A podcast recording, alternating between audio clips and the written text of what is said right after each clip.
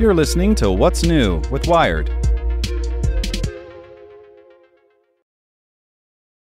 It's Thursday, June 1st. I'm Zeke Robison. Today, Molly White tracks crypto scams and it's going just great. Make sure to listen to the end to find out what other Wired podcasts you can check out today. As cryptocurrencies rise and fall, there's one number that just keeps going up. Whenever somebody loses money to a crypto scam or hack, the grift counter on Molly White's blog, Web3 is going just great, spins higher and higher. Recently, it ticked over $12 billion. White started the blog in December 2021 out of frustration with the mainstream coverage of crypto, which she says paid too much attention to rags to riches tales and not enough to its dark underbelly. Her goal was to paint a fuller picture, to chronicle the thefts and failures, debunk the marketing spiel, and underline the risks in the process. A software engineer by trade, White coded Web3 is going just great over the span of a few weeks. It was only a side project designed to entertain me and me alone, says White. She never imagined it would gain any traction. But within a few months, the blog had become a viral hit, earning White a reputation as an authoritative crypto pundit. When she first learned about crypto at a conference in college in the early 2010s, White admired the pro privacy and anti censorship principles on which it was founded. She was enthusiastic, she says, about its potential to shield dissidents and whistleblowers from financial surveillance and to help women confined to abusive relationships by financial dependence. However, by the time crypto reappeared on White's radar a decade later, those ideas had been all but erased, replaced with an emphasis on maximizing personal profit.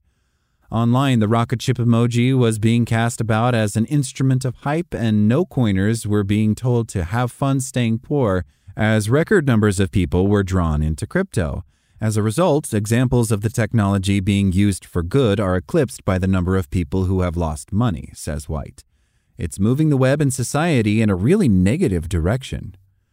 When White started Web3 is going just great, crypto was on a hot streak and people were making a lot of money which meant she found herself raining on the parade of people who weren't willing to be rained on, she says. Threats, slurs, and personal insults began to tumble into her inbox. As a longtime Wikipedia editor, White had experienced abuse before, including threats of doxing and violence toward family members over entries she had authored on the American far right. Nonetheless, it still really sucks, she says. That's why this type of behavior happens, to discourage people from being critical a lot of people decide it's not worth it. But in 2022, White and her fellow critics had their moment. A calamitous year for crypto was punctuated by a series of collapses, each dealing a cumulative blow to trust in the sector. In May, the failure of the Terra Luna stablecoin prompted a chain reaction that took down hedge fund Three Arrows Capital, crypto leader Celsius, and others. In November came the implosion of crypto exchange FTX, whose founder, Sam Bankman Fried, has been charged with 12 criminal offenses, including fraud and money laundering. White says she felt somewhat vindicated by what happened, but that it's not a good feeling because regular people lost billions of dollars. At best, the fallout acted as a useful example of the risks White had been trying to highlight, examples she hopes policymakers will take heed of. In the wake of the FTX collapse, efforts to regulate the crypto industry have received increased attention.